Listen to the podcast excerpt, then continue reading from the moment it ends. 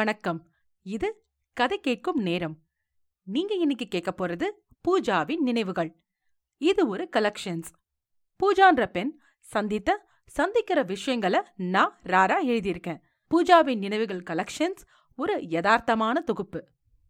இன்னைக்கு நீங்க பூஜாவின் நினைவுகள்ல அறிவு ஜீவி கேட்க போறீங்க.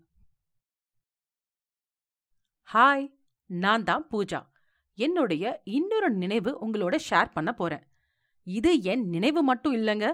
உங்க எல்லோருடைய ஸ்கூல் டேஸையும் ஏதாவது ஒரு விதத்துல கண்டிப்பா ஞாபகப்படுத்தும். நான் என் நினைவுகளை ஆர்டர்ல சொல்லல. அதனால ஸ்கூல் டேஸ் காலேஜ் டேஸ் எல்லாமே மாறி மாறி வரும். ஆனா கண்டிப்பா சுவாரஸ்யமா இருக்கும். சரி நினைவுக்குள்ள போகலாம். நான் அப்போ டென்த் ஸ்டாண்டர்ட் படிச்சிட்டு இருந்தேன். நான் எப்பவுமே மறக்க முடியாத ஒன்று நடந்தது. அப்ப சங்கடமா இருந்தாலும் இப்போ பயங்கரமா சிரிப்பு வருது. முன்னாடி சொன்ன மாதிரி நானும் என்னோட ஃப்ரெண்ட்ஸும் மக்கு கிடையாது. ஆனா நான் ஒரு அறிவுஜீவித்தனமான வேலை பண்ணேன். டென்த் ஸ்டாண்டர்ட் பப்ளிக் எக்ஸாம் ஒழுங்கா படிக்கணும். நல்ல மார்க் எடுத்தாதான் நல்ல குரூப் கிடைக்கும். அதை விட எல்லோரும் என்ன மார்க்குன்னு கேட்டு உயிரை வாங்குவாங்க. நம்ம டென்த் எழுதுறப்பதான் நமக்கு தெரிஞ்சவங்க எல்லாரும் டென்த் எழுதுவாங்க. இது நாள் வரைக்கும் கம்மி மார்க் வாங்கினா அது நம்ம பிரச்சனை. ஆனா இனிமே கம்மி மார்க் நம்ம பிரச்சனை மட்டும் இல்ல நம்ம குடும்ப பிரச்சனையும் கூட. எல்லார்கிட்டயும் அப்பா அம்மா சொல்லிக்கிற மாதிரி மார்க் வாங்கணும். சோஷியல் ப்ரெஷர் தாங்க ரொம்ப பெரிய தலைவலி. இதுல வேற ஃபோன் போட்டு என்ன மார்க் என்ன மார்க்குன்னு கேட்பாங்க நல்ல மார்க் வாங்கினா நாங்களே எல்லோருக்கும் ஃபோன் போட்டு சொல்ல மாட்டோமா? எனக்கு எல்லா சப்ஜெக்டும் ஓகே தாங்க. ஆனா மேக்ஸ் மட்டும் எப்பவுமே தகராறு. எல்லா சப்ஜெக்ட்லயும் பாஸ் பண்ணிடுவேன். மேக்ஸ் கஷ்டப்பட்டு தான் பாஸ் பண்ணணும். இங்கிலீஷ் தமிழ் பயமே இல்லை. ஏன்னா கொஞ்சம் படிச்சாலே பாஸ் ஆகலாம். ஆனா ஓவர் கான்ஃபிடன்ஸ் கொஞ்சம் இல்லை. ரொம்பவே சொதப்பிடுச்சு. அப்போ ஹாஃப் வேலி சமயம். என் வீட்டில் ஒரு முக்கியமான பிரார்த்தனை நிறைவேற்றணும்னு சொல்லி திருப்பதிக்கு போக ஏற்பாடு பண்ணாங்க. ரொம்ப கஷ்டப்பட்டு லீவ் வாங்கினேன்.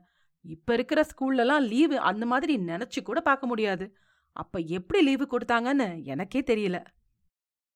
முதல் ரெண்டு எக்ஸாம் அட்டன் பண்ணிட்டு ஊருக்கு கிளம்புறதா பிளான் அதனால இங்கிலீஷ் தமிழ் மட்டும் படிச்சா போதும். எப்படியோ ரேங்க் வாங்க முடியாது. சரி பாஸ் ஆனா போதும்னு நினைச்சேன். இங்கிலீஷ் தமிழ்ல எஸ்ஐ இருக்கும். முழுசா பதினஞ்சு மார்க் அதுக்கு. அதுல எப்படியும் பன்னெண்டு பதிமூணு மார்க் வரும். அப்புறம் கொஞ்சம் மத்ததெல்லாம் எழுதி பாஸ் ஆகிடலான்னு முடிவு செஞ்சு சரியா படிக்காம ஜாலியா டிவி பார்த்துட்டு இருந்தேன். நம்ம ஒரு பிளான் போட்டா நம்மள வச்சே கடவுள் ஒரு பிளான் போடுறாரு. எக்ஸாம் நாள் வந்துச்சு. இங்கிலீஷ் பேப்பர் நல்லா பண்ணேன். எஸ்ஸே ஞாபகத்துக்கு இல்ல. ஆனா அடுத்த நாள் எழுதின தமிழ் எஸ்ஸே தோ இன்னிக்கும் ஞாபகம் இருக்குங்க. அப்படி என்ன எஸ்ஸேன்னு கேட்குறீங்களா சொல்றேன் சொல்றேன். அன்னிக்கு மத்தியானம் தான் ட்ரெயின் முன்னாள் ஈவினிங்கே என் திங்ஸ் எல்லாம் பேக் பண்ணி வச்சுட்டேன். மறுநாள் ஸ்கூலுக்கு கொஞ்சம் சீக்கிரமா போனேன். கிளாஸ்ல போய் உக்காந்தேன். பேப்பர் கொடுத்தாங்க. ஃபர்ஸ்ட் போய் எஸ்ஸே தான் பார்த்தேன். ஜென்ரல் எஸ்ஸே நீலகிரி அப்படின்னு இருந்துச்சு.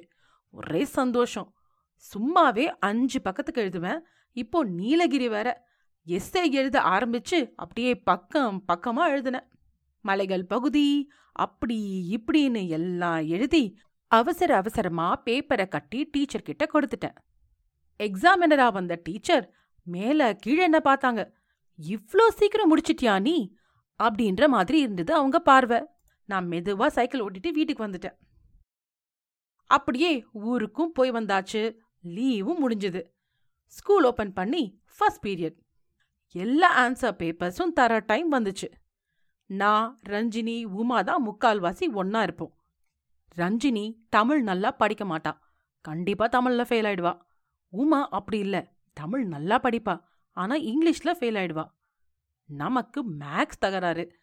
இப்படி ஆளுக்கு ஒரு வீக்னஸ் ஆனா நான் தான் மேக்ஸ் எழுதலையே. அதனால ரெண்டு பேப்பர் தான் தருவாங்க. அதுல நம்ம நிச்சயம் பாஸ் தான்னு ஜாலியா இருந்தேன். இங்கிலீஷ் பேப்பர் ஃபர்ஸ்ட் வந்தது. மூணு பேரும் பாஸ் மேக்ஸ் வந்தது. அவங்க இரண்டு பேரும் பாஸ் நான் absent so no paper marks paper வந்த பிறகு அங்கங்க விம்மல் சத்தம் கேட்டதுங்க. என்னன்னு பார்த்தா சில உண்மையான அறிவுஜீவிகள் அழுதுட்டு இருந்தாங்க. இது எப்பவுமே நடக்கிறதாங்க. நம்ம பாஸ் ஆனா போதும்னு நினைப்போம். அவங்க தொண்ணூறு மார்க் வாங்கிட்டு பத்து மார்க் வாங்கலன்னு அழுது கடுப்பேத்துவாங்க. சரி சரி இப்போ முக்கியமான பேப்பருக்கு வருவோம். ஏன் தமிழ் பேப்பர்? நான் கூலா இருந்தேன். இப்ப கண்டிப்பா நான் ஃபெயில் ஆயிருப்பேன் நீங்க எல்லாரும் கெஸ் பண்ணிருப்பீங்க.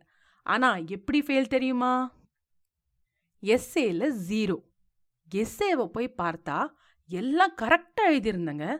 எழுதின அஞ்சு பக்கமும் டீச்சர் ரெட் பென்னால மேல இருந்து கீழே வரைக்கும் அழுத்தி அடிச்சிருந்தாங்க. எனக்கு ஒரே கோபம். தப்பே இல்லையே. மிஸ்கிட்ட போய் கேட்கலான்னு எழுந்தேன்.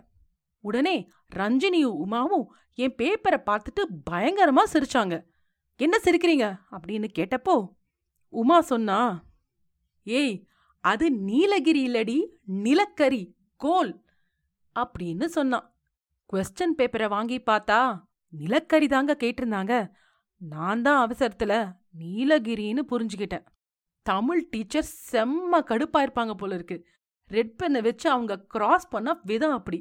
இதுல நான் வேற போய் கேட்டிருந்தனா அந்த பெண்ணாலேயே என் கண்ணு குத்தி இருப்பாங்க நிலக்கரி உனக்கு நீலகிரி மாதிரி தெரியுதான்னு. இப்ப சொல்லுங்க நான் அறிவுஜீவி தானே? ஆனா ஒரே ஒரு ஆறுதல். ரஞ்சனியும் தமிழ்ல ஃபெயில் நிலக்கரிய போய் நீலகிரின்னு படிச்ச சரியான லூசுடி நீ அப்படின்னு ரெண்டு பேரும் பயங்கரமா கிண்டல் பண்ணாங்க. ஃபெயில் ஆனதை விட தமிழ் டீச்சர் ஃபெயில் ஆனவங்கள நிக்க வைப்பாங்க. அதுவே கஷ்டம். இன்னும் நான் பண்ண வேலையை வேற எல்லார் முன்னாலையும் சொன்னா மானம் போகுமே அப்படின்னு நினைச்சிட்டு இருந்தேன். நல்ல வேலை மிஸ் நிக்க மட்டும்தான் வச்சாங்க. காரணத்தை சொல்லல. இதனால என் தமிழ் புலமையை நீங்க அண்டர் எஸ்டிமேட் பண்ணாதீங்க. ஃபைனல் எக்ஸாம்ல எண்பது மார்க் நூறுக்குங்க. இப்போ நான் கதை கவிதை கட்டுரை எல்லாம் தமிழ்ல எழுதுறேன். அத நீங்களும் கேட்குறீங்க என்னதான் இருந்தாலும் அந்த அறிவுஜீவி தினத்தை கொஞ்சம் மறக்க முடியல. பூஜாவின் நினைவுகள். அறிவுஜீவி கேட்டதற்கு நன்றி. நீங்கள் நான் ராரா எழுதிய ஏமாற்றிய பேச்சு போட்டி தெரிந்ததும் புரிந்ததும் குழந்தை சிரிப்பு அம்மா மனைவி மகள் இங்கிலீஷ் தெரியும் ஆனா தெரியாது. சரணாகதி ஸ்ருதியும் லாக்டவுனும் வணக்கம் சார் ஒரு நாள் ஒருவரம். இந்த கதைகளை கதை கேட்கும் நேரத்துல நீங்க கேட்கலாம். கதை கேட்கும் நேரம் பிடிச்சிருந்தா ரேட்டிங் மற்றும் ரெவ்யூ கொடுக்க மறக்காதீங்க. உங்க ரேட்டிங் ரெவ்யூ நல்ல கதைகள் உங்களுக்கு தேர்ந்தெடுத்து படிப்பதற்கும் எழுதுவதற்கும் எனக்கு ஊக்கமளிக்கும். உங்கள் நண்பர்களுக்கு கதை கேட்கும் நேரத்தை ஷேர் பண்ணுங்க.